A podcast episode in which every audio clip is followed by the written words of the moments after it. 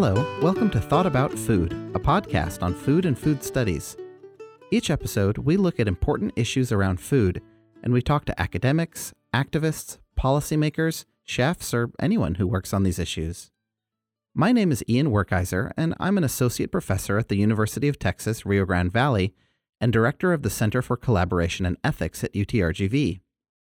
This episode, we're talking to a friend of mine, Joey Tuminello. Joey, like me, works on a number of quite different questions in philosophy, so our conversation covers a lot of ground. First, we talk about the difference between food and drugs. You know, they're both things we ingest that have effects on our bodies, but most people in our culture think there's a pretty bright line between the two. If you push people to explain what the difference is, or if you bring up borderline cases between the two, though, it becomes pretty clear that most of us don't have a great handle on what the difference between food and drugs actually is anytime there's a commonly used term or terms that seem to do a lot of work, but people can't exactly explain what they mean, philosophers get pretty excited to dig in and explore. And Joey's dissertation drilled down on the different ways these concepts are employed in our culture. The second topic we talk about is the idea of eating invasive species. There's a small but growing invasivore movement in America as people seek to get rid of invasive species, whatever that term exactly means, any way they can, and some of them see eating as a good way to go about it. Joey has written on the ways in which it sometimes seems like ethical considerations we would usually have about eating animals or hunting, or the way we treat things that become our food, can go out the window when we're doing the larger good of getting rid of invasive species.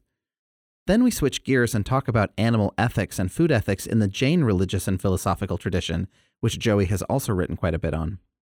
But in and amongst all that research, Joey also works on engaged activism, which connects to his philosophical commitments.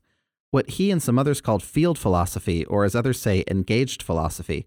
Both of those terms were designed to contrast with the more traditional applied philosophy, which is sometimes seen as academic philosophers working out some abstract concept in their heads and then applying it to real world problems. Instead, in field or engaged philosophy, Work is done on issues that mean something to the person doing that work, and out of it, interesting philosophical questions arise. So, in our fourth and final segment of the show, we talk about Joey's activist work and how it connects back to the philosophical commitments we discussed earlier. Let me read you Joey's autobiography. Dr. Joey Tuminello is an assistant professor of philosophy at McNeese State University, which is in Lake Charles, Louisiana, and a program director for the nonprofit agricultural advocacy group Farm Forward. In both of those capacities, his work is often focused at the intersection of food, animal, and environmental ethics. His most recent academic research has been focused on cultivating the hermeneutics and ontology of food.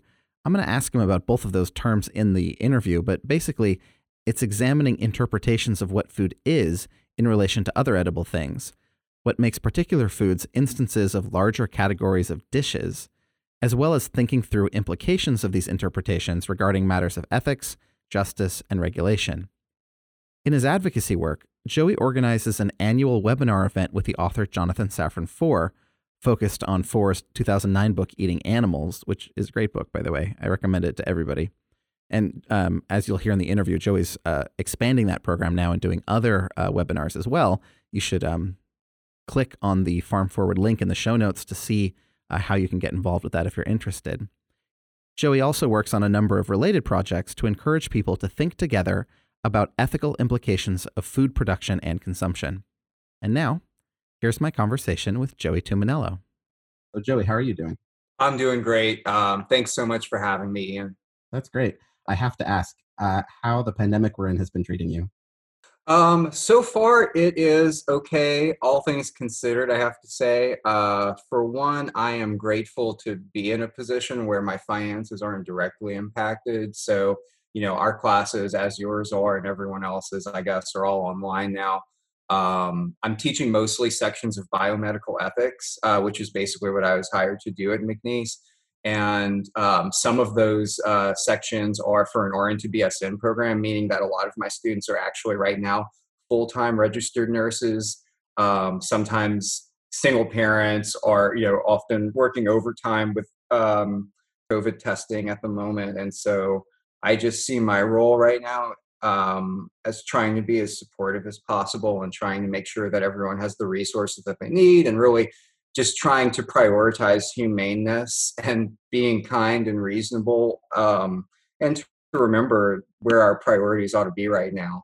Um, it's you know this is projected to be um, the worst week or one of the worst weeks we've seen yet and people have made comparisons with pearl harbor in terms of impact. Um, and so it's just uh, it's key for me to try to be there for my students right now and i'm just trying to make the most of being at home and grading on my front porch when possible but you know it, it, it could be worse for me. How about you?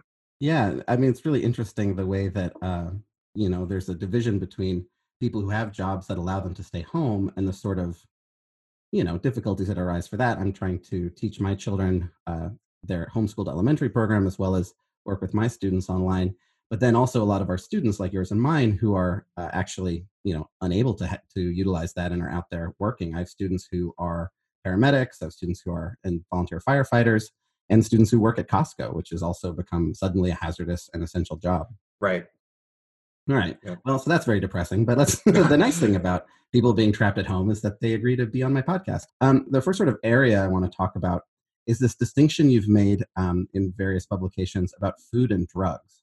Ah, yeah. Um, sure. So, first of all, though, uh, you've said uh, in various places when you're talking about this that uh, this is a question of ontology. What does what does that word mean for people that don't know? Yeah, thanks, Ian. Um, that's a great question. So ontology is basically the study of being or the study of existence and we historically in philosophy think about it as one of the main branches of philosophical thought which i just kind of see as a category of questions that we ask uh, what what does it mean for something to exist how do things exist uh, what makes something a member of a larger category of beings or entities uh, and so in my in my work on food and drug ontology, I'm really trying to take a, a hermeneutic approach, which would be focusing on the way that we interpret existence or the way that we interpret categories of edible things. So, is ontology a common area of research, uh, thinking about philosophy of food, or has it been historically? Um, it hasn't been, though there are some very important strands of thought that I pick up on. And so I just for a, a little bit of background, so I completed my dissertation about a year and a half ago on this subject, uh, the food drug relationship in health and medicine. And um, in my wit review, basically, and in my research, I saw that there, there are some important uh, historical precedents to the work that I'm developing currently and that I was working on in my dissertation. So I went to uh, the University of North Texas to work on my PhD specifically because one, their concentration in environmental philosophy. They had basically poached a lot of the founders of that area uh, years before. And also, my advisor, David Kaplan, or David M. Kaplan, there's a lot of David Kaplans in philosophy apparently, um, is the director of the Philosophy of Food project at UNT. And at the time that I came into the program, he had just edited a volume on just called The Philosophy of Food and the introduction to that volume for me really does a, a spectacular job of pointing towards uh, interesting but largely unexplored philosophical terrain in the philosophy of food. Um, that includes food epistemology, questions of trust, for instance, in the food system and belief in safety of foods, as well as you know many other areas that I'm sure you're familiar with through, through your research in epistemology. Um, but also food ontology, so questions about what makes a food what it is, or what makes something a food rather than some some other kind of thing, being, or entity. Um, Lisa Heldke in the early '90s co-edited a volume called "Cooking, Eating, Thinking."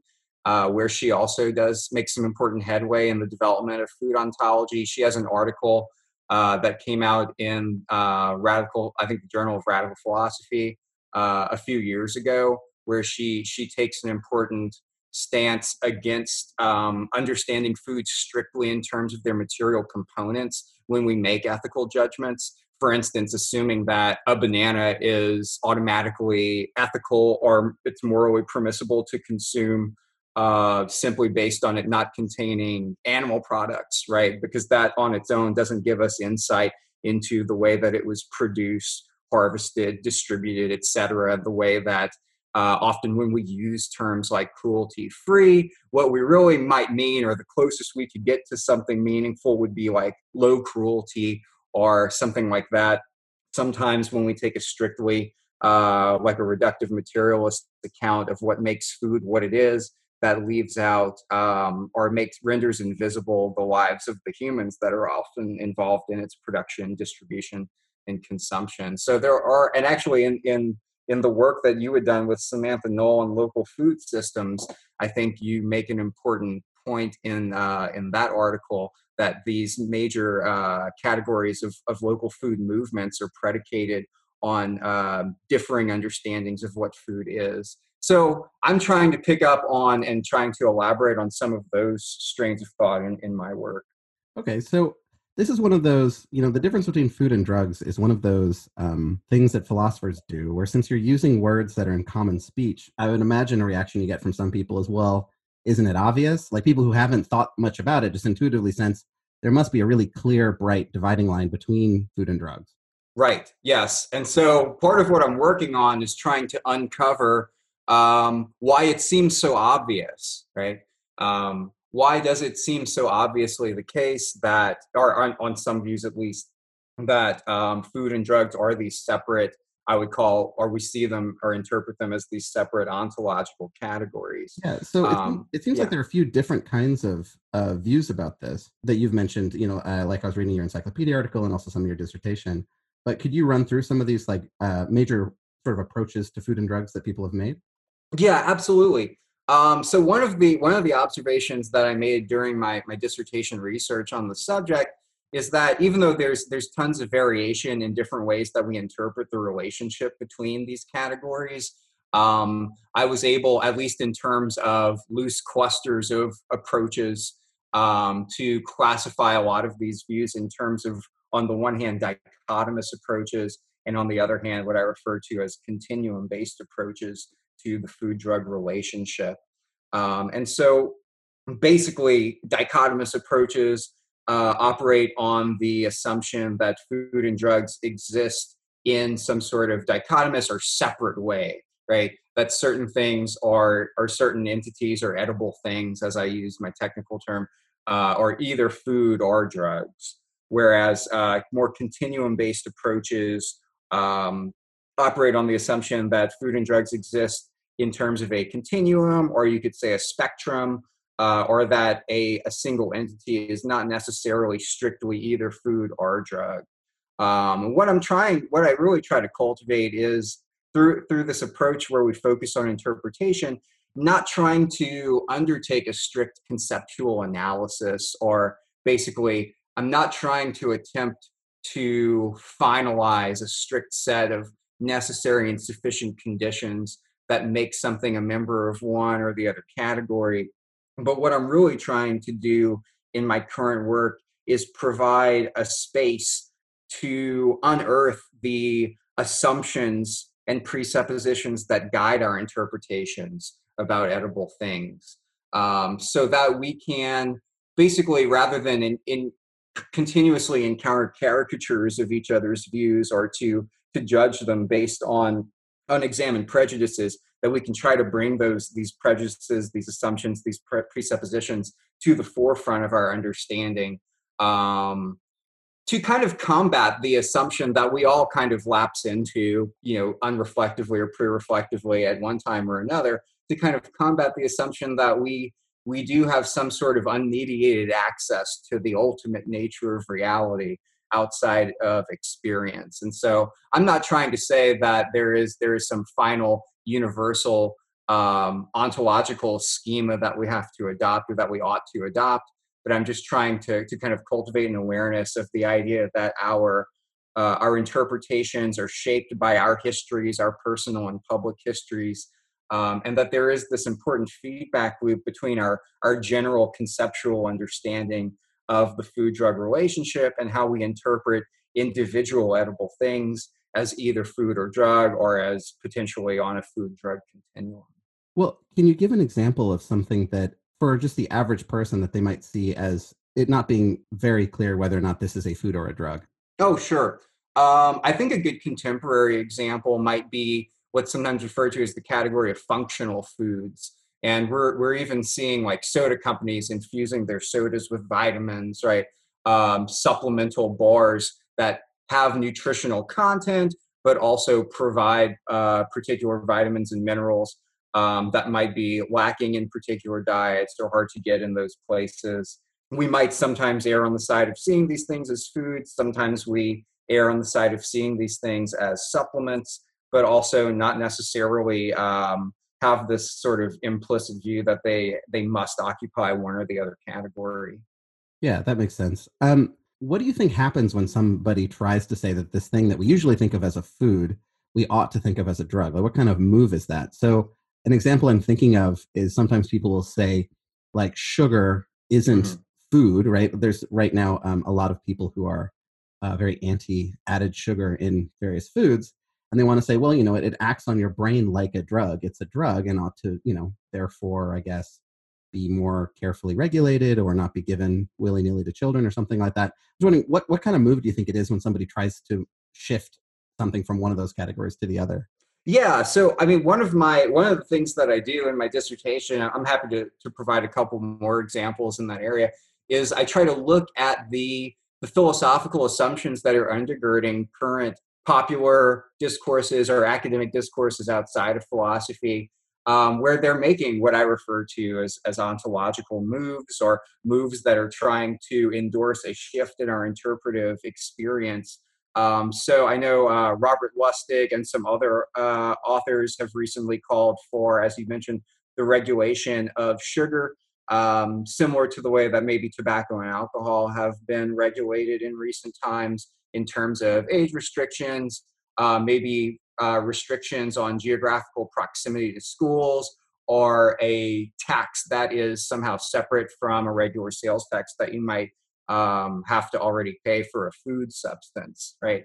And so what I'm trying to do is, is you know, kind of bring out the, the philosophical assumptions, the ontological assumptions in those discourses. When we raise questions about how something ought to be regulated, those are importantly connected to questions about what that entity or thing is or what we take it to be and why. And really this this gets at my original motivation in trying to cultivate um, the hermeneutics and ontology of food which is just that in a lot of mainstream applied ethics there is uh, little or no direct attention on the way that ethics is importantly related to ontology whenever we make um, whenever we make normative prescriptions about what we ought to do in relation to a particular thing or being or entity, those are importantly connected to what we think that being or entity is, right? How we should treat something or someone has to do with what we take them to be, right? Um, this is this is discussed to some extent in applied ethics. In animal ethics, for example, you have Tom Regan coining the term subjects of a life and arguing that you know beings that fulfill this criteria for subjects of a life um, have certain rights uh, that ought to be accorded to them and respected. Um, but what I'm trying to do is kind of elaborate on those those ontological threads that are often ignored or not really elaborated on in a lot of detail. Yeah, I think that's uh, really interesting. It's worth thinking about that um, when we're making a claim like this, you ought to or you ought not to do something implicit in that is saying that this thing is uh, some of some type X, such mm-hmm. that it is natural to act in a certain way toward it. Right. So when you say that sugar is a drug, you know, and uh, I always think of that Simpsons uh, reference where Homer Simpson says, "You're confusing drugs with drugs," and yes. he means you know like medicine with bad drugs, I guess. Right. So when you say like kids don't do drugs, presumably you aren't saying kids don't take ibuprofen. What you mean is that there's some there's some other category that you're trying to place that in, and then it would be natural that you would follow that prescription. Right. And and uh, speaking of which, uh, why are you using that term drugs rather than medicine? Because you know I'm from Northern California, and quite a number of people where I'm from uh, in Berkeley would happily tell you that the best medicine is eating the right food. You know, this sort of whether it's from an actual like sort of you know yogic or ayurvedic kind of tradition or if it's just an idea that prevention is better than treatment um, that you ought to eat more healthily rather than uh, you know seek what they would think of as medical intervention. Right right. Yeah great question. So so on my my use of the term drugs in a particular technical way i'm real my i made that decision because i saw in in a lot of the discourse that I was interested in examining in my dissertation, I saw a lot of issues regarding the use of drugs in two senses as a term. Uh, one, the use of drugs in the medicinal sense as it relates to food. So there are some debates with important philosophical presuppositions about whether or not food should be counted as medicine on one hand. And then on the other hand, I saw the use of drugs in what I refer to as the illicit or detrimental sense. And so on that side, there are then separate debates about uh, the possibility of foods as as drugs of abuse, basically, or drugs of you know addiction, or somehow uh, illicit drugs. And there are also interesting aesthetic implications of this too. Uh, Roger Scruton, uh, who passed away recently, had a book called I Drink, Therefore I Am, where he actually classifies drinks and foods together, focusing on wine, as separate from drugs because of their capacity to be relished. Um, which is something that he he sort of, without defending in a lot of detail, kind of assumes that um, what he refers to as drugs are some sort of ingestible, edible things that are not capable of being relished. Um, yeah, given yeah, as you were just pointing out, given the rise of um, medicinal cannabis, given the rise of cannabis sommeliers and a whole range of, of connoisseurship regarding uh, cannabis experiences, I think there's a lot of reason to to call that distinction into question, or at least at least to problematize it or to encourage critical reflect, reflection on that. Yeah, so let me let me run a couple of ideas by you of what people might say as a line between food and drugs, and you can tell me what you think about these. Sure. Um, so I would I would imagine that some people might say, well, you know, one difference is that um, drugs can have a profound chemical effect on our body, mm-hmm. right? Whereas food is food. You know, like maybe there's some you know marginal areas where you should eat more healthily or less healthily. Ultimately, food is just converted into vitamins and proteins and such macro mm-hmm. and micronutrients. Mm-hmm. But taking a drug can actually alter your body in ways that are significant, whether psychoactively or you know doing something to your immune system or you know relieving inflammation, something like that. Um, so, what do you think about like that kind of a distinction? Yeah, I think that um, there. Well, first, I'll just say that the experts on subjects like this in terms of the the psychoactive properties of different edible things are also experiencing debate and disagreement over this idea and so this is one of the things that really spurred my, my interest in, in thinking about this philosophically um, within psychology for instance um, there's some debate on whether foods should be seen as drugs for therapeutic purposes like the treatment regarding the treatment of eating disorders for instance or compulsive eating. Um, so there, and this is all research coming out like within the like the first decade and a half of the 2000s. So like 2000 through 2015, I started seeing this. Um, when I look back through the research, there's an edited volume, for instance, called "Food as a Drug," um, where actually the editors of that book are, are really arguing that uh, we should reject what they refer to as the food addictions model. They argue, based on the data that they're looking at, that the effects of food on mood and behavior aren't sufficiently similar to psychoactive properties of drugs. So, for example, if patients are made to feel powerless regarding compulsive eating, this could end up promoting feelings of deprivation or low self efficacy. And so, a lot of the authors within that volume are really arguing against seeing food as a drug um, also operating on the assumption that addiction could be this potential connector between the categories of food and drug, but ultimately arguing in you know rejection in favor of rejection of the food addictions model. And then on the other side, around that same time, there was a, a handbook that came out just called Food and Addiction.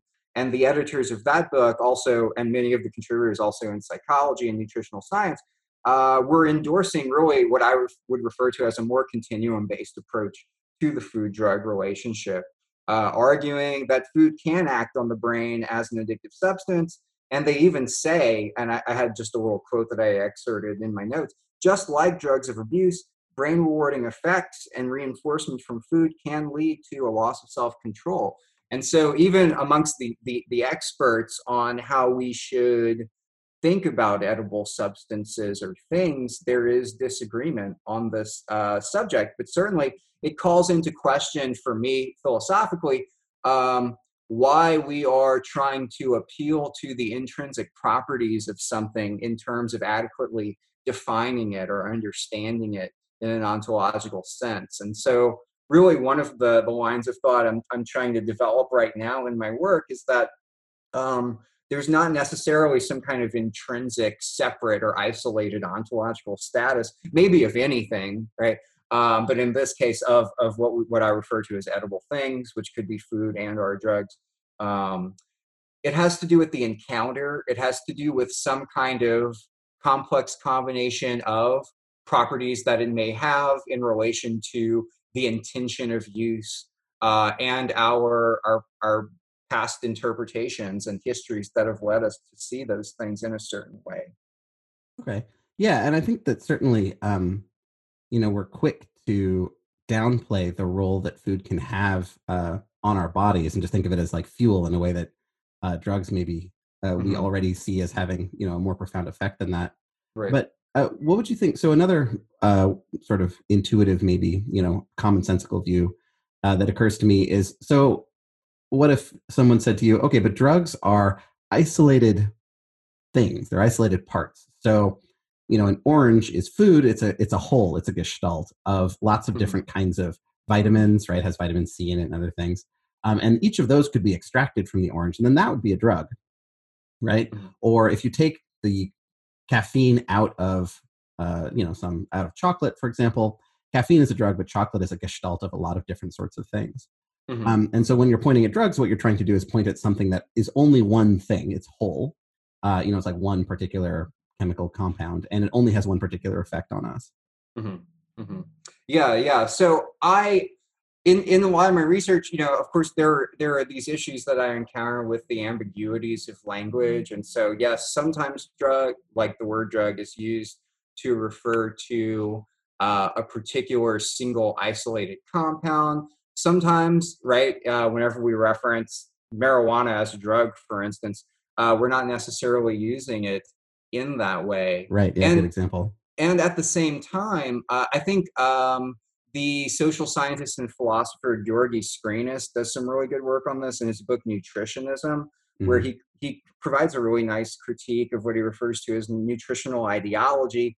Um, which is something that we see crop up a lot in popular discourse on diets, for instance, or this idea that there are certain compounds that are inherently good or inherently bad, and this sort of essentializing discourse along the lines of, for example, the idea that you know either fat is is good for you and we should focus on ingesting it um, within moderation, or fat is just bad for you and we should focus on low fat and fat free foods, you know, exclusively. And whenever we cultivate a more nuanced understanding of, of nutrients, we see that they they are even though they might be capable of being isolated physically it's hard to really fully understand them outside of the context that they operate in so outside of the, the larger context of what they might be ingested alongside of or how they might act in specific individuals.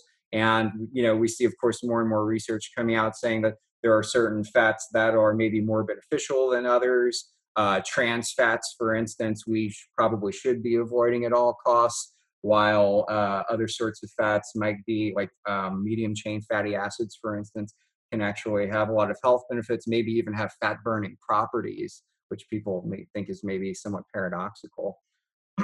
yeah, it's interesting. Uh, I mean, I think that's right. It's just interesting that I maybe I should have somebody on at some point to talk about this idea, of this nutritionism or generally just reductionism as applied to food.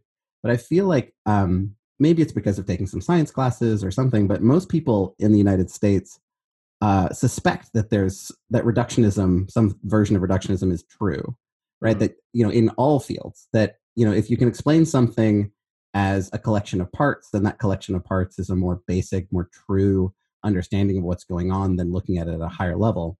Right you know, so people say something like, well, that's just chemicals, you know, like, you know, your attraction to this other person is just chemicals in your brain. Um, and likewise, the idea that food can be just reduced to like the six things that went into that, and that mm-hmm. that's fundamentally that's what it is, and and you're not losing anything. I think a lot of philosophers have pointed out that this is less true than it appears to people. Right. Yeah. Yeah. And I think that's an important point to keep in mind. Um, we sometimes tend towards yeah this idea that we we can provide the best explanation of what something is by breaking it down into its component parts um, going farther and farther right um, until we we kind of isolate the most essential compounds of that um, but that that has also led to i think a lot of issues in terms of the synthesizing drugs but interestingly whenever you whenever you look at the the history of synthesizing drugs starting i think in like the mid 19th century um, that does map on, even though I, I, don't think we can totally explain dichotomous approaches to the food food drug relationship strictly in terms of uh, reductivist approaches. Um, the development of synthesized drugs does map on chronologically to the sort of prevalence of dichotomous approaches within science and Western medicine uh, to the food drug relationship. Well, yeah, that's interesting. I wonder how much this discourse about drugs and food maps onto the discourse of natural and unnatural, right? Mm-hmm. That you know, food is something natural, uh, as long as it's natural food, I guess. Right. Um, and then something that is synthesized is a drug, or something that you pull out of the food. Now that's artificial and it's a drug. Um, or as you're talking about functional foods, you know, you can add um, iodine to salt, mm-hmm. uh, which makes it healthier in some respects, but there's going to be a resistance. I mean, uh, you know, go Google people's feelings about adding fluoride to water, for example right. that uh, you know adding quote unquote drugs, something that's seen as artificial, to something that's natural, then taints that natural thing, and makes it itself suspect. Right. Yeah. Yeah. Yeah. I and I think it's I think it does in a sense, at least in, to some degree, I think it does fall victim to the naturalistic fallacy, and I illustrate the naturalistic fallacy to my students a lot through references to examples from agriculture. Um, so I'll show them a picture of teosinte, you know, the predecessor of modern day corn, for instance, and all these other examples that we can point to showing us that, you know, before the uh, advent of genetic modification, we've been selectively breeding for a very long time. And that's really one of the defining uh, components of agriculture as opposed to foraging, for example. Uh, and that doesn't necessarily make something natural or unnatural. So, to some extent, this debate is also predicated on some kind of human exceptionalism that once we enact or once we act on certain compounds in certain ways, uh, now it's no longer natural as opposed to being untouched, if that's possible, right, by human intervention. Yeah. So, what sort of implications to policy do you think that this, uh, you know, this problematizing, this uh, fuzzifying of the distinction between food and drugs might have? Yeah, so I think um, one of the things that I noted in my dissertation, at least not addressing the philosophical underpinnings, can lead to certain prejudices and how we understand disparate systems of knowledge. And so this is something that I spent some time reflecting on in terms of medicine. So, for instance, within contemporary Western or, or sometimes called allopathic medicine, I found that there are largely dichotomous ontological views regarding food and drugs. Uh, as we were just discussing, plant compounds might be recognized as something like proto medicines. Willow bark, you know, we're deriving salicylic acid from willow bark. It's a precursor for aspirin, for instance. Um, but that at the same time, this can, it doesn't necessarily have to be this way, but in practice, this ends up influencing a perspective where um, we coined terms like complementary or alternative medicine in the first place, um, and also view those practices with care and skepticism at best. Um, sometimes, you know, and often really lumping in disparate traditions of knowledge like Ayurvedic medicine, classical Chinese medicine, other forms of, of medical knowledge as alternative. And so um, again, I'm not trying to take a final stance on how we ought to uh, understand the food drug relationship, but we ought to try to practice, I think, some some humility in our understanding, some openness um, to disparate viewpoints that is not always there, right?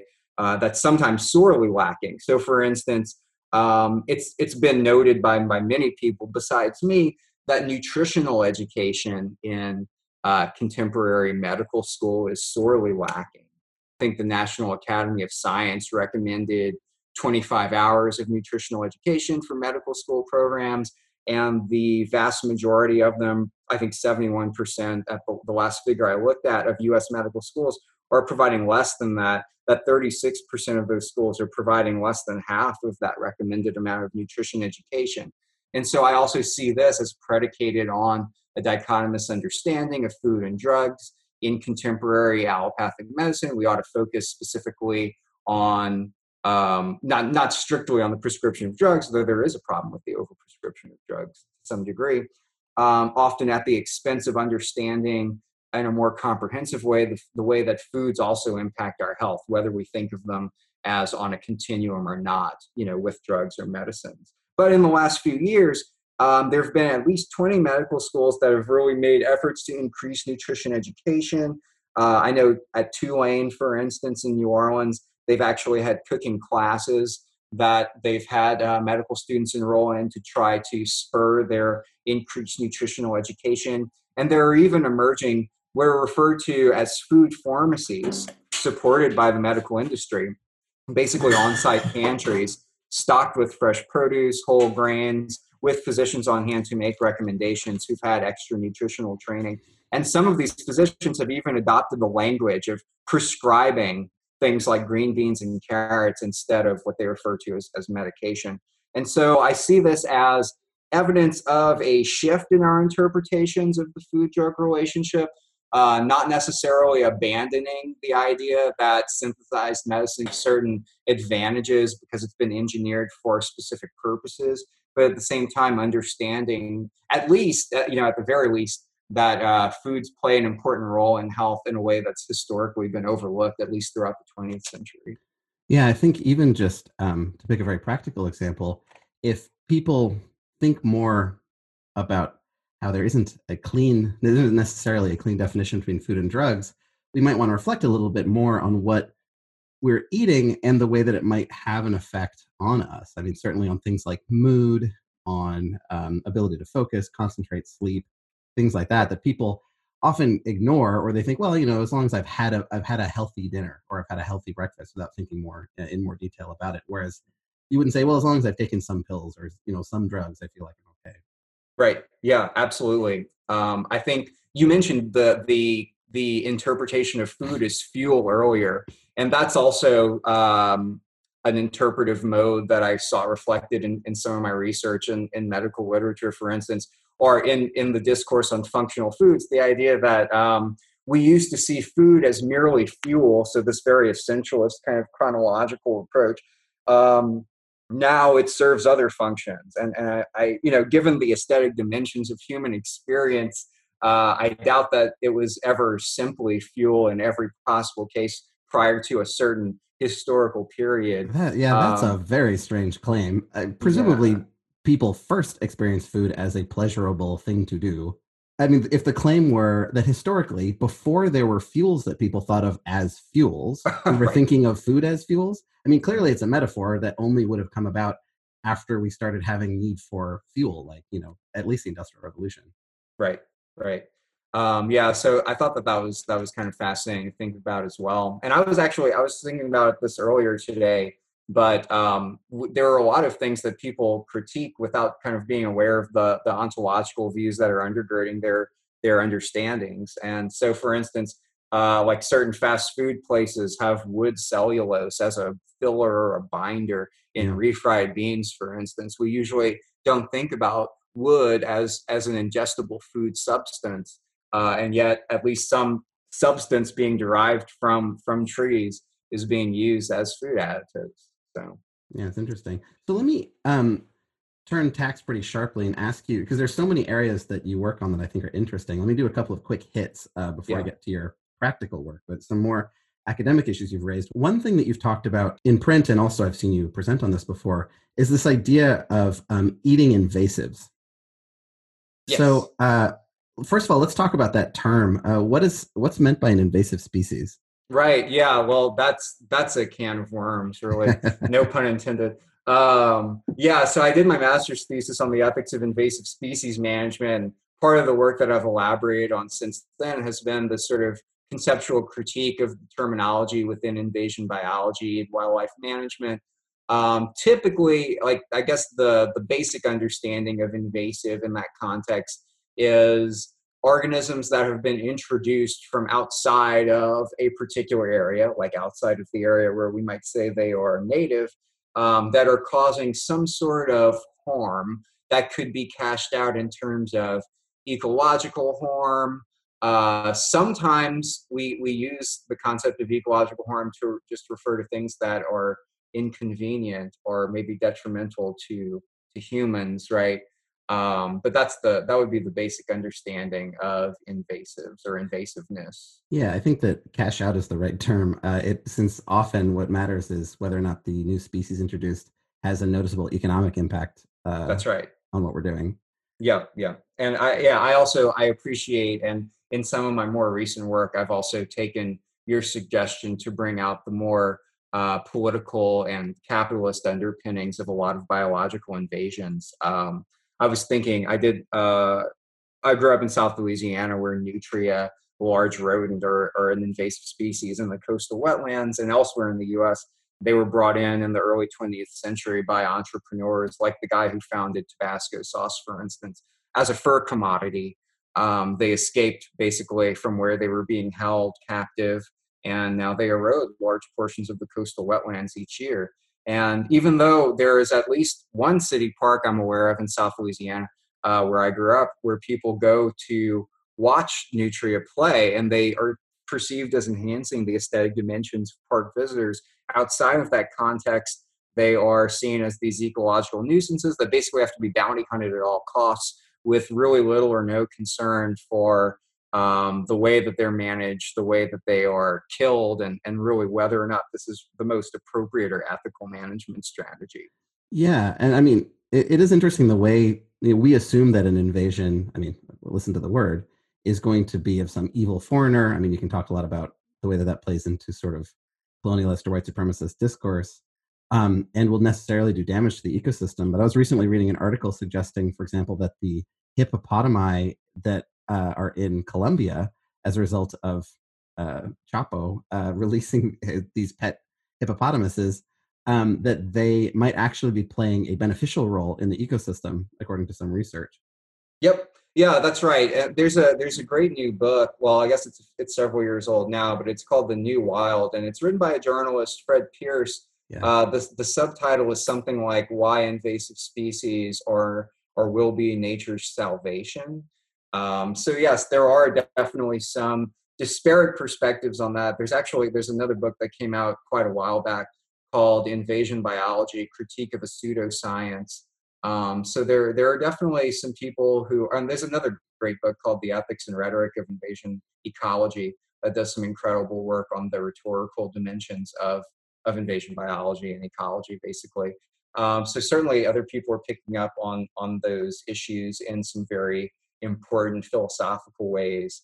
Um, and yeah, I did some work a while back, uh, an encyclopedia entry on eating invasive species, where I was exploring what's referred to as the invasive invasivore movement. Um, so, you know, the vor suffix related to eating.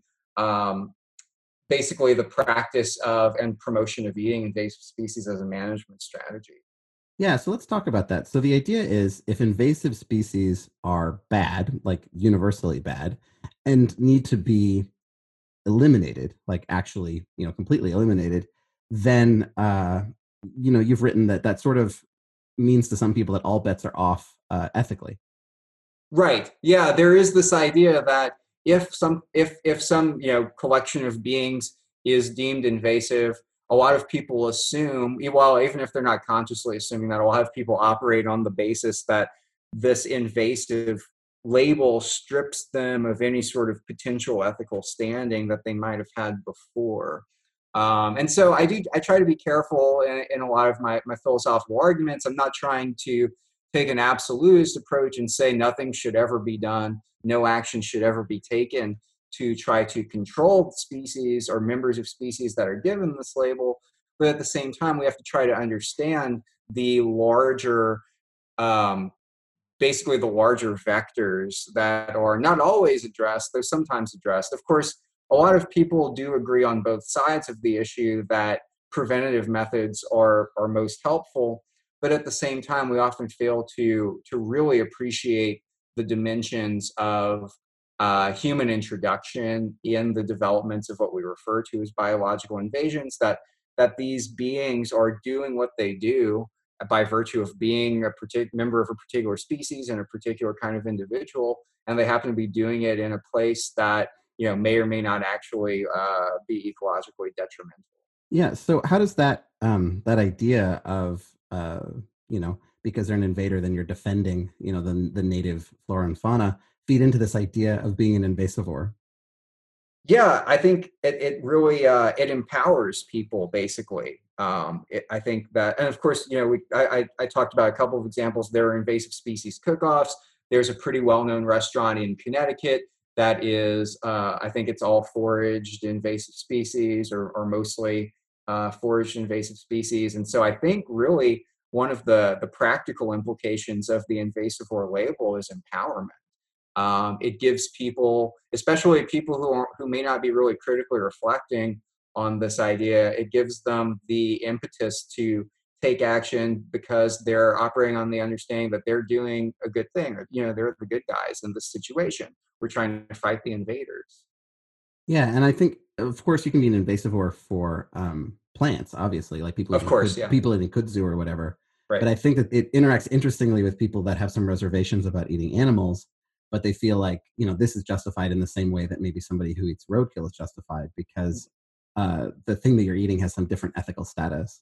That's right. Yeah, yeah, and it's also important to point out, as you were just kind of alluding to, that most invasives or most most uh, species categorized as invasive, I'll say, are plant species. And really, one of the things that I, I think one of the saving graces of at least some dimensions of the invasivore movement is recognizing that plants that we might have just totally destroyed beforehand actually have some important nutritional properties that you know if we are going to harvest them in some kind of attempt to control or eradicate them uh, at least we don't want to miss out on sources of food that people could benefit from. Um, there's a website called eattheinvaders.org there are probably multiple other websites since i wrote that article um, that are collecting recipes like kudzu blossom sorbet or i lived in oregon for a few years before I moved to Louisiana in 2019 for my current job. And blackberry is probably our most invasive plant species, at least where I was living in Corvallis.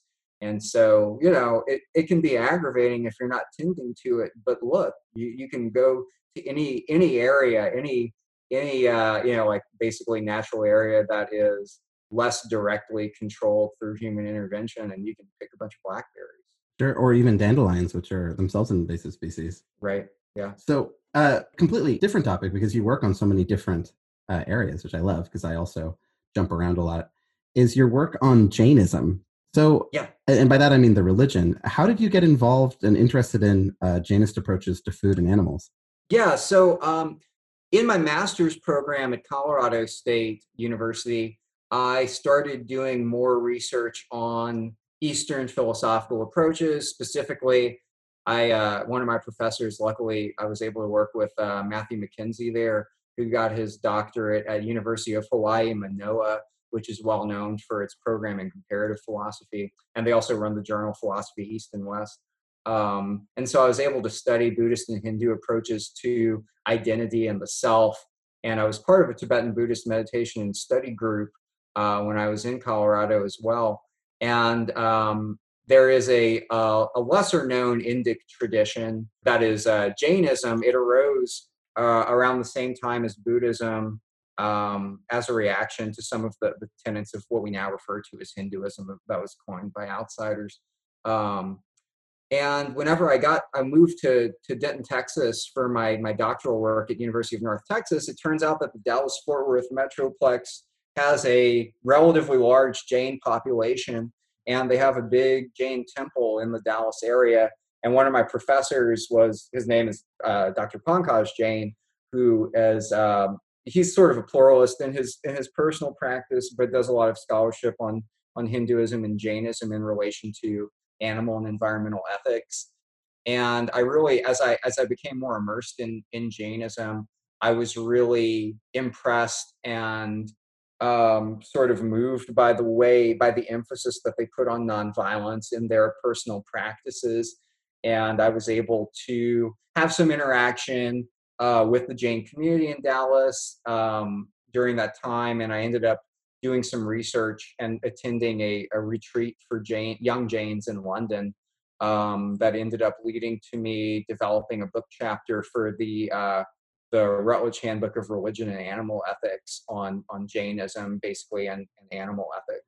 So, for people that don't know, what uh, are the approaches to food ethics and animal ethics within Jainism? Yeah, so uh, I think of of certain Jain practices as actually surprisingly close to what we might refer to as as fruitarian, basically.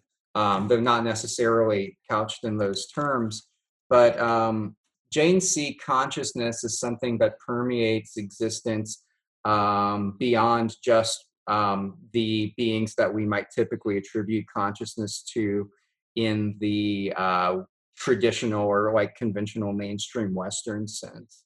And so, even root vegetables, because of their capacity to spur new life, uh, are typically advocated against consumption, consuming within Jainism. Um, onions and garlic, for instance. If you if you get, I have a Jain Indian cookbook, which is really fascinating and awesome too. Um, they they actually are cooking all their food without onions and garlic, which is it's not standard in, in Indian food broadly construed. And you can use things like hing or asafoetida, which has that sort of umami flavor instead. Um, but because of their because of the importance that Jainism places on on nonviolence, really all Jains are vegetarian, and a growing number of the younger generation of Jains are just going fully vegan um, through this sort of um, emerging understanding of practices within the dairy industry and the ecological effects of industrial animal agriculture. So, what's the underlying sort of uh, religious, philosophical commitments they have that end up manifesting that way? Uh, basically, um, we can we can shed negative karma through the cultivation of compassionate actions. Um, that is at the ascetic level when you're dealing with the the monks and nuns, as we would say um, that manifests in somewhat more intense practices than with lay Jains. Um, so a lot of people, or I'd say people who have some familiarity with Jainism, are typically thinking about somebody with, with the the muhpatti or the mouth covering, uh, dusting their path as they walk, um, and that's typically reserved for practices amongst the ascetics within Jainism. But they will also engage in in similar practices like inspecting their bed before they lay down, to make sure that they're not hurting insects or anything like that. The mouth covering that I mentioned just now is in place technically to prevent the inhalation of microorganisms. Uh, and so not, not all Jains adhere to uh, the doctrine of nonviolence or ahimsa to this same degree, but it is something that is present and that I, I found them, you know, even lay Jains to be very, very conscious of this in their actions uh, in a way that people of other faiths or people, you know, other people in general are, are not necessarily as just, it's not necessarily at the forefront of their thought as I've seen in members of the Jain community. Sure. Has that affected you? I mean, so, you know, you're not Jain yourself, but uh, I'm always interested in the benefits of thinking through these other philosophical or religious traditions um, and how they can reflect back on your own life. Yeah, I, I really, um, it's been harder since I moved to Louisiana. I grew up in Louisiana, as I mentioned earlier, but I just moved back for a job. And um, dealing with bugs here is a little bit different, maybe from what I was dealing with in Oregon. But um, I really have tried to cultivate in my in my everyday practices and understanding that um, other beings don't exist. I mean, this is it's it, it, it is it bears some similarity to Tom Regan's philosophy, but but maybe in a in a different way. But I try to cultivate this understanding that other beings don't exist as instruments for me to utilize or um, to treat in a way that as if they exist strictly for my satisfaction or purposes. And so I do try to bring that into my everyday experiences as much as is possible. Great. Yeah. I mean, uh, I live here in South Texas, which isn't too dissimilar from Louisiana in terms of climate. Right. And so we get some pretty big bugs here too. And one of my colleagues who's Buddhist, or at least um, practices many precepts of Buddhism, uh, always makes it a point to escort all of the big bugs that get in his house outside and explain that he would really appreciate if they lived in the backyard rather than coming in. right. Yes. uh, so, uh, let me ask about your um, activist work because you aren't just um, an academic. Not that there's anything wrong with just being Right. an academic. Academics who are listening to this. Um, obviously, you're doing great work as an academic, um, sim- embodying in yourself what our utopia future will look like, where people can research the things that they love. But um, you know, you're talking about um, bringing into your consciousness this idea that animals might not just be an instrument for ourselves. Um, you're also working with this organization, Farm Forward, on some of those um issues. So, can you tell me what is Farm Forward? Yeah, thank you. So, Farm Forward is it's a nonprofit advocacy group. I describe them as agricultural advocacy. We do a lot of work specifically in animal advocacy. It was founded in 2007 and really bills itself as the nation's first nonprofit devoted exclusively to ending factory farming. How are they trying to go about ending factory farming? Because that's obviously a giant, uh, multi-staged. Right. problem. Yes, uh, it's extremely complex, and we are we're trying to do that on a number of fronts. Uh, we form coalitions to work on campaigns with a number of other nonprofits. We do consultancy work with those nonprofits and also with industry um, as it's warranted. And I my my main work with them has been on the educational front. Um, so I got involved with Farm Forward in 2011, I was about halfway through my master's program.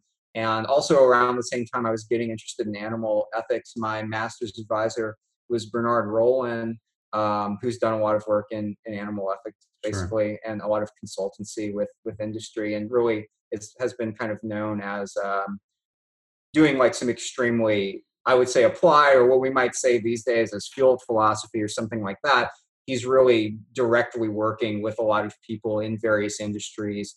Food the rodeo cowboys association petco all these different groups. Um, and he happened to be on the board of directors for Farm Forward and whenever they reached out to him to see if they had he had any grad students interested in doing research with them he recommended me.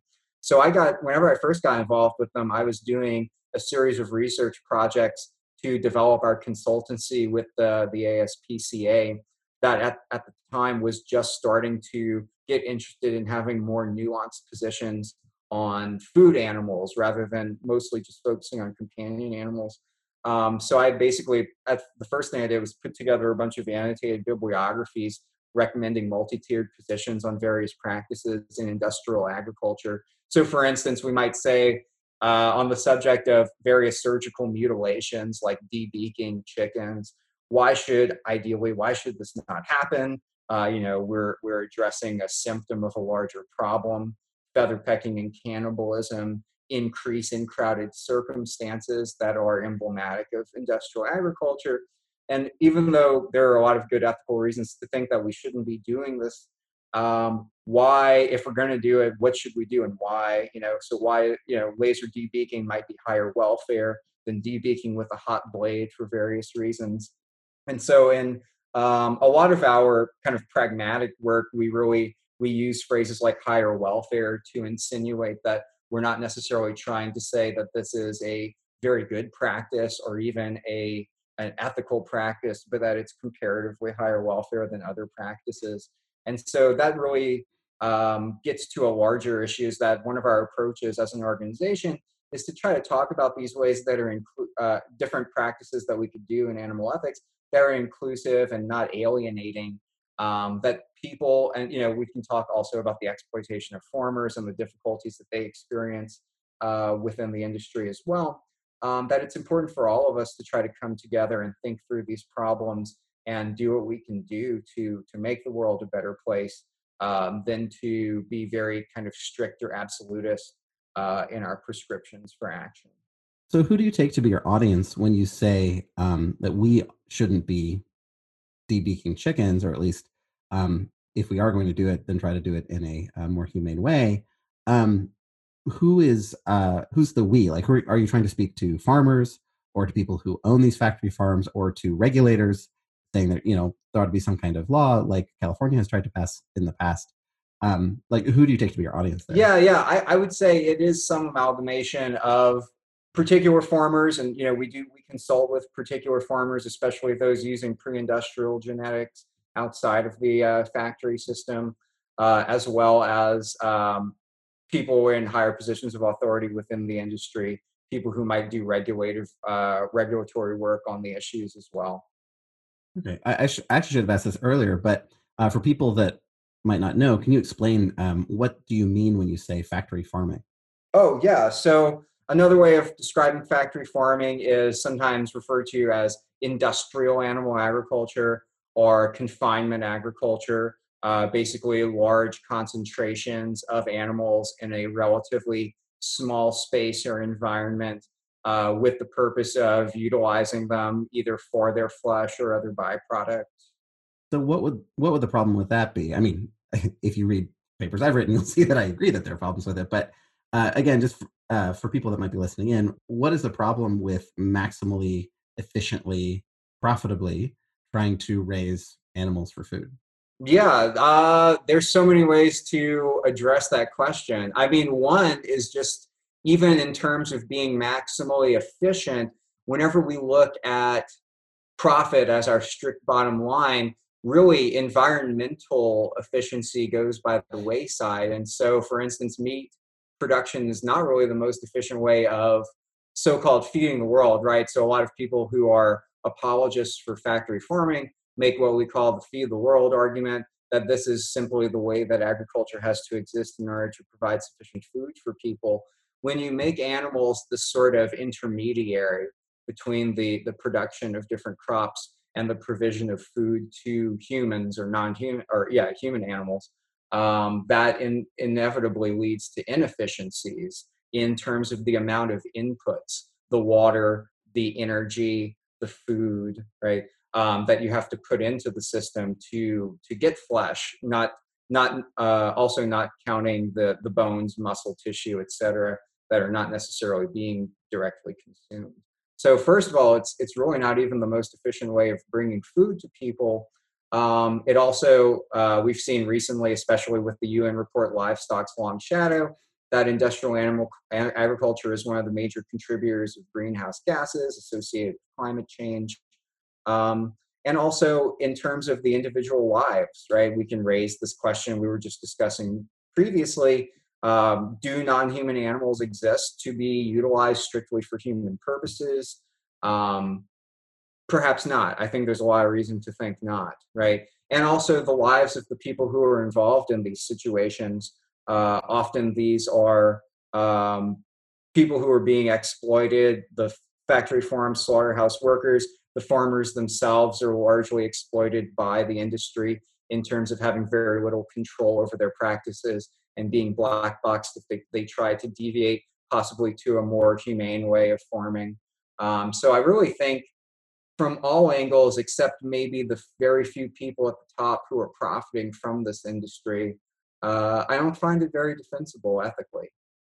Yeah, it's one thing I like about uh, Farm Forward is that it's looking at the effects of factory farming in a wider sense. So there are a lot of people that look at the effects on you know the animals that are mostly direct that are most directly influenced by it which i mean there's a case we made ethically that sure. what you should look at is you know the effect on chickens and cows and pigs um and turkeys and other animals like that but and fish too but uh the nice thing about farm forward and why i think maybe you have a little more uh, ability to get in there more leverage is that you're also looking at the effects of factory farming on humans that are involved in the system um, not just consumers who are eating the food, but the people who work in that system. Because right.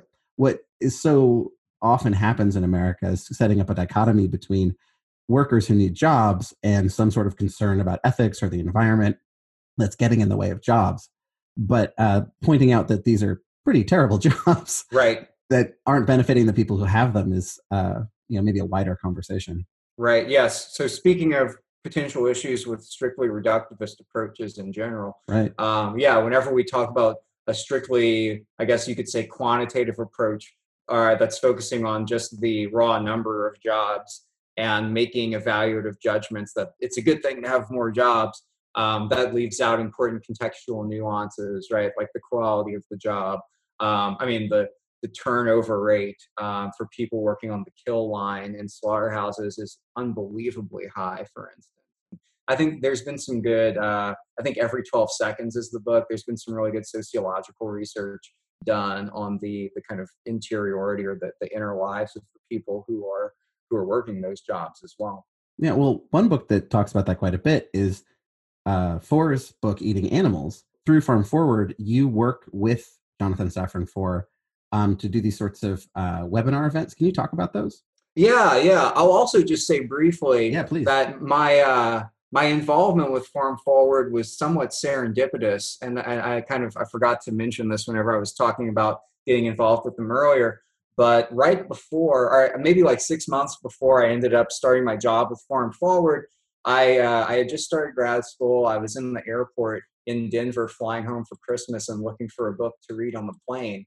And I didn't know anything about eating animals. This was about two years after it came out, and I saw it. it you know, the all of Foer's books are pretty well designed aesthetically. It just kind of popped out at me. I saw the title, I picked it up, and I was just kind of getting through Singer's Animal Liberation, Regan's Case for Animal Rights, and books like that. And so it looked like it was just right up my alley. And I devoured it in a couple of days and was just so enthusiastic and recommended it to all these people who were working in similar areas as me.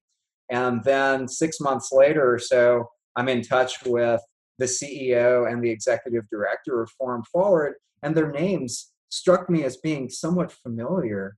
And I looked at the back of the book and a couple of references within the body of the text and saw that well farm forward actually ended up playing a tremendous role in the creation of eating animals that uh, our ceo aaron gross who founded the organization uh, actually um, worked closely with Foer in the provision of data in uh, putting him in touch with some of the people who were featured in the book. And that this is kind of the flagship book of our organization really um, so the the after that research project with the ASPCA, the first thing that they the next thing that they tasked me with was developing this idea that they had for basically a webinar with Foer to bring him into dialogue with audiences, um, many of which have read his book or were just interested in the topics. And so in 2012, we launched the first annual Jonathan Safran Foer virtual classroom visit. Um, and now we look at that as part of our larger virtual visits uh, series. And this was really at the kind of the dawn of webinars. Um, but we've had the event every year since then. And since 2012, we've had over 19,000 participants from around the world, uh, many of whom are students. Uh, we don't necessarily require that people have read the book to participate, but we have a lot of teachers who end up adopting it afterwards.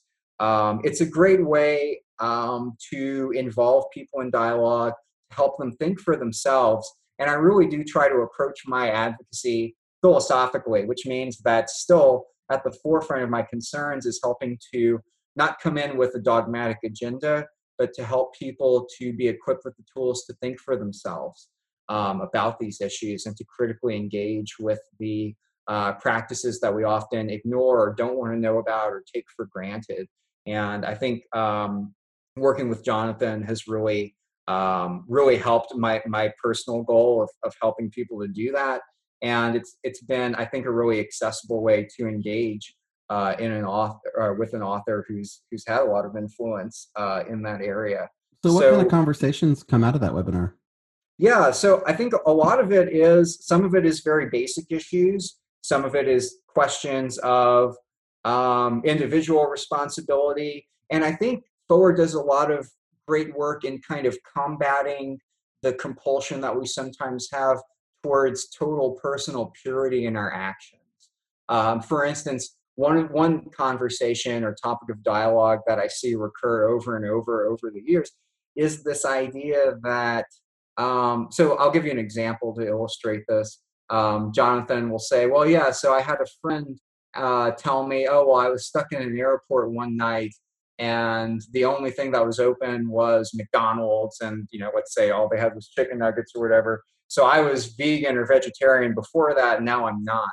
And I think one of the important things that we can try to do is disconnect ourselves from the sort of absolute purity. Not to say that it doesn't matter. I think it very it, it does very much matter what our personal decisions are, uh, not just for consequence related reasons, but also in terms of character and virtue. Um, but that you know, if I if I tell a single lie as a human being, does that make me a liar? Right? Um, we are more than just the implications of a single action.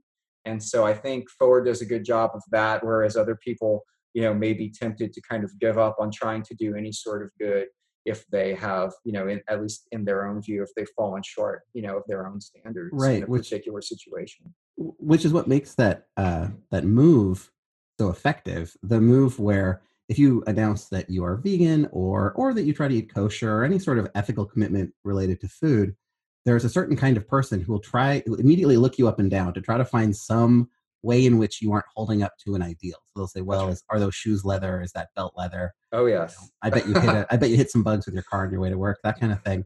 That's right. Yeah. And it seems like the move is predicated on an idea that if you aren't perfect, then you're terrible. Right. So uh, if I can point out any problem, then you know, then you're just as bad as I am, and so I don't need to change to be more like you. Or if you are perfect, then you are impossible right? So, right. so if you if you do somehow pass all of these tests, then that's ridiculous. I can never do that, and so likewise, I don't need to make any effort to change myself. That's right. Yeah, I mean, really, regardless of whatever the individual issue is, I think it's just so important to keep in mind that we are not perfect. Um, we are all fallible. We all have our blind spots, and we're we all you know that doesn't mean that we can't try to do our best and really try to work with other people and and cultivate dialogue rather than put ourselves in a position where um, we we disparage that sort of interaction. Yeah, although one thing I like about uh, Foer's book is that though I do think that is sort of the takeaway is that things are messy and we are messy people and we need to embrace that, but we can still try to do better. He also mm-hmm. has examples like from his own grandmother who refused, who was starving yep. during World War II, but refused to eat something that wasn't kosher, um, yep. even though she was starving. So he the, the nice thing about that book is that it isn't didactic in a way that you might expect. That even if he clearly has a thought, he wants to show that there are good, you know, people of good character that think differently than he does. That's right. Yeah, I think he does a wonderful job of incorporating diverse perspectives. Um, not every he does include also the direct words of multiple other people, not always by name, but he includes, for instance, some um, some writing from someone who is a vegan who builds slaughterhouses or the um, the animal rights activist who helped him sneak onto a, a factory poultry farm. Um, they have their own section within the book.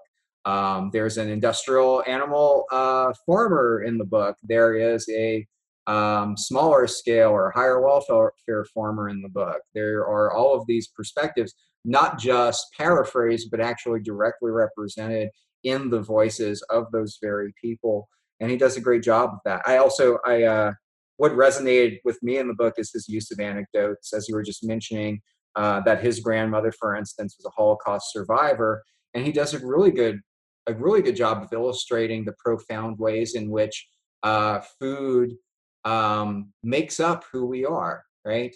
That our identity is is in part predicated on food and you know he talks about the way that she was just very careful about um, not wasting food and things of that nature because you know at some point in her life she had no idea when her next meal would come what that meal would consist of. And so it's important that we we don't lose that understanding and at the same time we can work to understand how traditions can be shifted or enhanced to take into account our um, evolving self conceptions and conceptions of our place in the larger world. Yeah, it really shows how fundamental food is to our understanding of ourselves. Although I'm currently, um, I'm like as as as we record this, I'm sitting in a town whose grocery store shelves are all empty.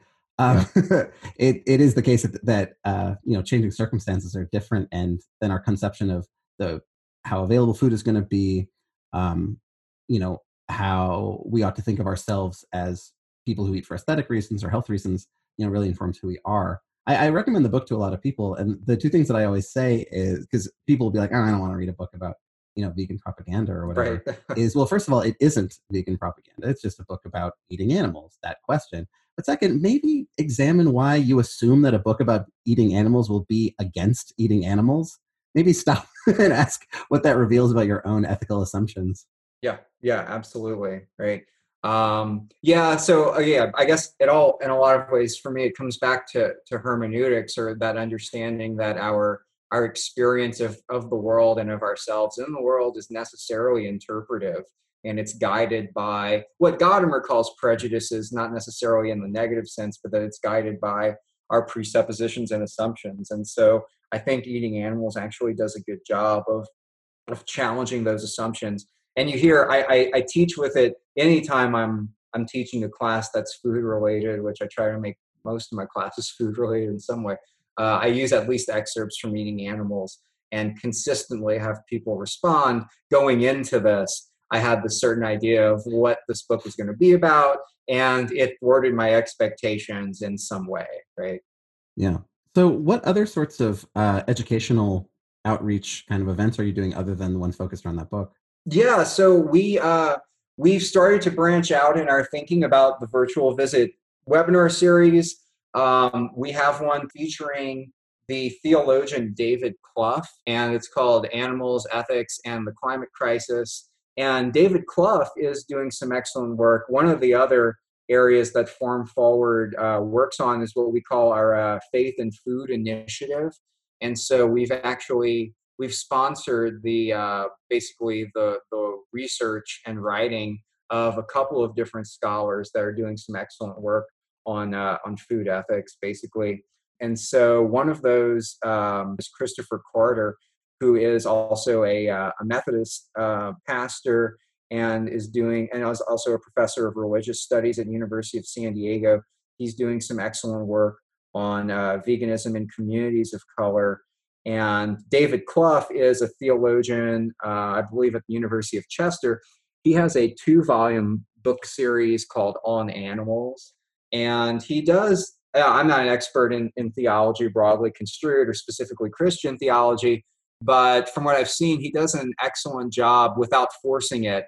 Um, but he, in this kind of organic way, I think he does a lot of good work in decentering the human or challenging human exceptionalism within Christian theology.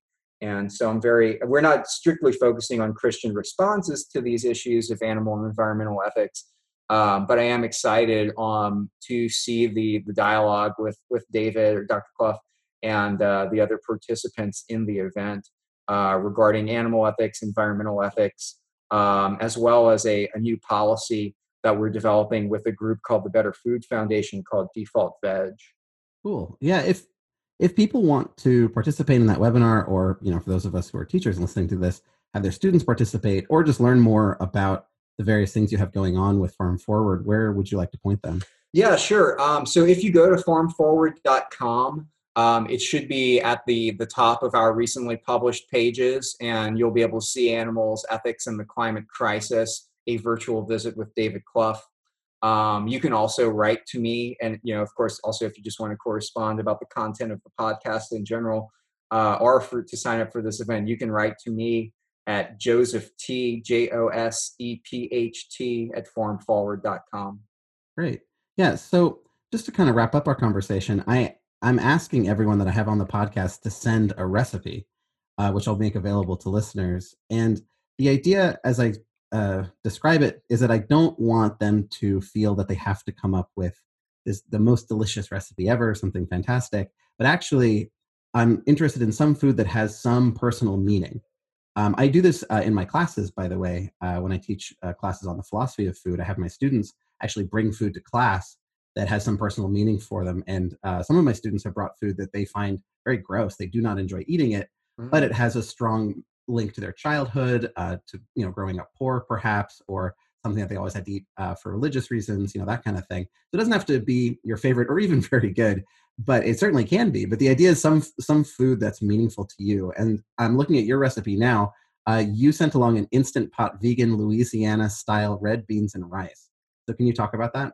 Yeah, absolutely. My fiance and I have done a lot of work on veganizing Cajun and Creole recipes, basically, because we both grew up in South Louisiana. Uh, then both went vegan over you know the course of like the last decade, basically. And um, historically, like Louisiana cuisine in general is is amazing, and it's one of the top reasons why a lot of people come here for the tourism uh, and it's extremely laden with animal products. Um, basically, this comes along with a lot of assumptions about authenticity in cuisine. And one of the things that really inspired me to cultivate food ontology within philosophy of food is this uh, conception of what counts as an authentic food. Does that depend on the presence or absence of specific ingredients? And my approach so far has been more focused on on the the presentation and the aesthetic experience of the dish rather than saying that it must contain meat or seafood for instance to count as an authentic instance of this larger dish right um, and so i'm grateful for the opportunity that you gave me to write this down because even though we come up with a lot of recipes like this we also do good vegan gumbo and jambalaya we don't usually take the time to to write down what we do and we're eyeballing ingredients and we're really kind of you know we're we're going with our gut in a lot of ways no pun intended.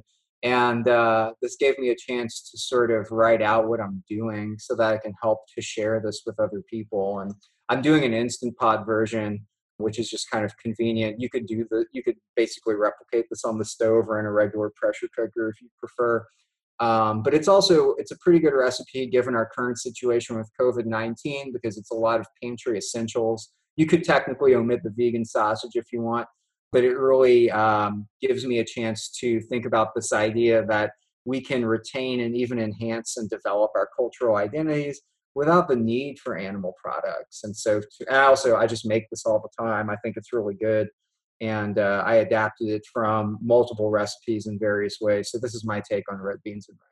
That's fantastic. I will say, if you and your fiance, uh, who I'm also going to try to grab onto this podcast at some point, um, can make a cookbook, it would be uh, awfully popular. I think a lot of people would be delighted to try Creole and Cajun vegan as a as a cookbook. Yes, we have. We fantasize about that. Um, there may be a food element if you're able to catch her uh, for your podcast. There may be a food element in her dissertation. I don't want to give it all away, but um, we right before we left Oregon, so this this was like June 2019. We hosted a vegan Cajun pop up dinner um, where we did gumbo and bread pudding and a couple of remoulade sauce, hush puppies, and for each each um, course of the meal we would have some sort of narrative about the food and how we adapted it and engaged in a lot of really interesting dialogue with the guests at the pop-up um, very few of which were actually vegan but just were very interested in, in the concept of vegan cajun cooking. And that was a huge hit. It gave us some extra money for our move uh, to louisiana and uh, really just kind of empowered us to keep up this work. And so um, we are we're we're keeping track of the vegan community in South Louisiana and are really excited to to get to a point where we can more actively contribute to that. So I, I this also contributes to that you know opportunity for us. Yeah, for sure. I mean, one of the really uh, powerful elements of that thing I was talking about of having my students bring food and share it isn't just a chance for them to share about themselves, but there's a real uh, there's something to the idea of sharing food with one another it's a it feels like a different psychological state than other things you might do with people yeah. i mean not for nothing that people say oh let's go get a coffee or let's go get you know a beer and talk about things right. but sitting down to table with one another is even more right? sitting down and literally breaking bread with somebody else right. um, in terms of feeling a connection to them and feeling uh, that we're all in this together so uh, i do suggest it as a, a classroom building activity for anyone that's interested yeah, um, yeah, that's a great idea. Also, I, I am actually trying to get a food ethics course created at McNeese right now. Um, so well, uh, you know, I created the one at my university, so uh, let me know, and I'll happily send you along both the syllabus and the justification I wrote for why it ought to exist. Yeah, I that will be extremely helpful because I know the course creation process can be lengthy, and so I'm uh, I'm trying to work on that to basically have something on the books by fall 2021 at this point. Right, well, deal. Um, I'll, I'll trade you that, and then uh, if you do end up making a cookbook, consider me as one of your alpha testers for recipes, and we'll be. Oh yes, absolutely. And I need you to also, yeah. I mean, I know that you make artisanal vegan cheese, It's so true. we we've talked a little bit in the past about cheese ontology, which I think is also fascinating too. Yeah, I'll have to get you back on to talk about that. So, Joey, is there anything that you'd like to just say in conclusion? Any kind of message you'd like to leave people with about this idea of thinking in this sort of ontological and hermeneutic way about food? Um, yeah. So for me, it's it's simple. It's just the idea that if we understand that our experience is always undergirded and dependent on interpretation and our and our histories, personal and public, then that necessarily already applies to how we understand food um, and edible things in general. And because our ontological assumptions are so directly tied with ethics and regulatory decisions, I think it's just clearly key that we try to cultivate or unearth those assumptions that we largely take for granted. That's great. And actually, I'm going to cheat and grab one more question from you, which is Sure. given that you have done uh, academia and practical engaged work, what would you say? What can you say to lure academics into getting their hands dirty and doing some more field uh, philosophy? Oh, I would say it's for me, just at a personal level, it's been deeply fulfilling. Um, I am, you know, I, there is like a certain discourse about field philosophy that's skeptical of a strictly top down approach. Uh, like a, we apply a general abstract theory to a concrete situation. So I think scholars who become involved in activism or advocacy of some sort will find that it's actually helpful to begin with the concrete and you'll find that that will it will not only help to enhance your more theoretical approaches to philosophy but to show that theory and practice are already necessarily intertwined and interdependent Perfect. Yeah. So people that are doing practical work with food do more academic work, and people that are doing academic work do more practical work with food. That was my conversation with Joey Tuminello. Links to all the many books he mentioned, as well as to Farm Forward, will all be in the show notes. If you'd like to subscribe and leave us a review wherever you find your podcasts, I'd appreciate it. It helps people find the show. Follow us on Twitter at Food Thought Pod, and if you have a topic you'd like to hear discussed, drop us a line at thoughtaboutfood at gmail.com. Until next time, thanks for listening to Thought About Food. I hope you enjoyed thinking about food with us today.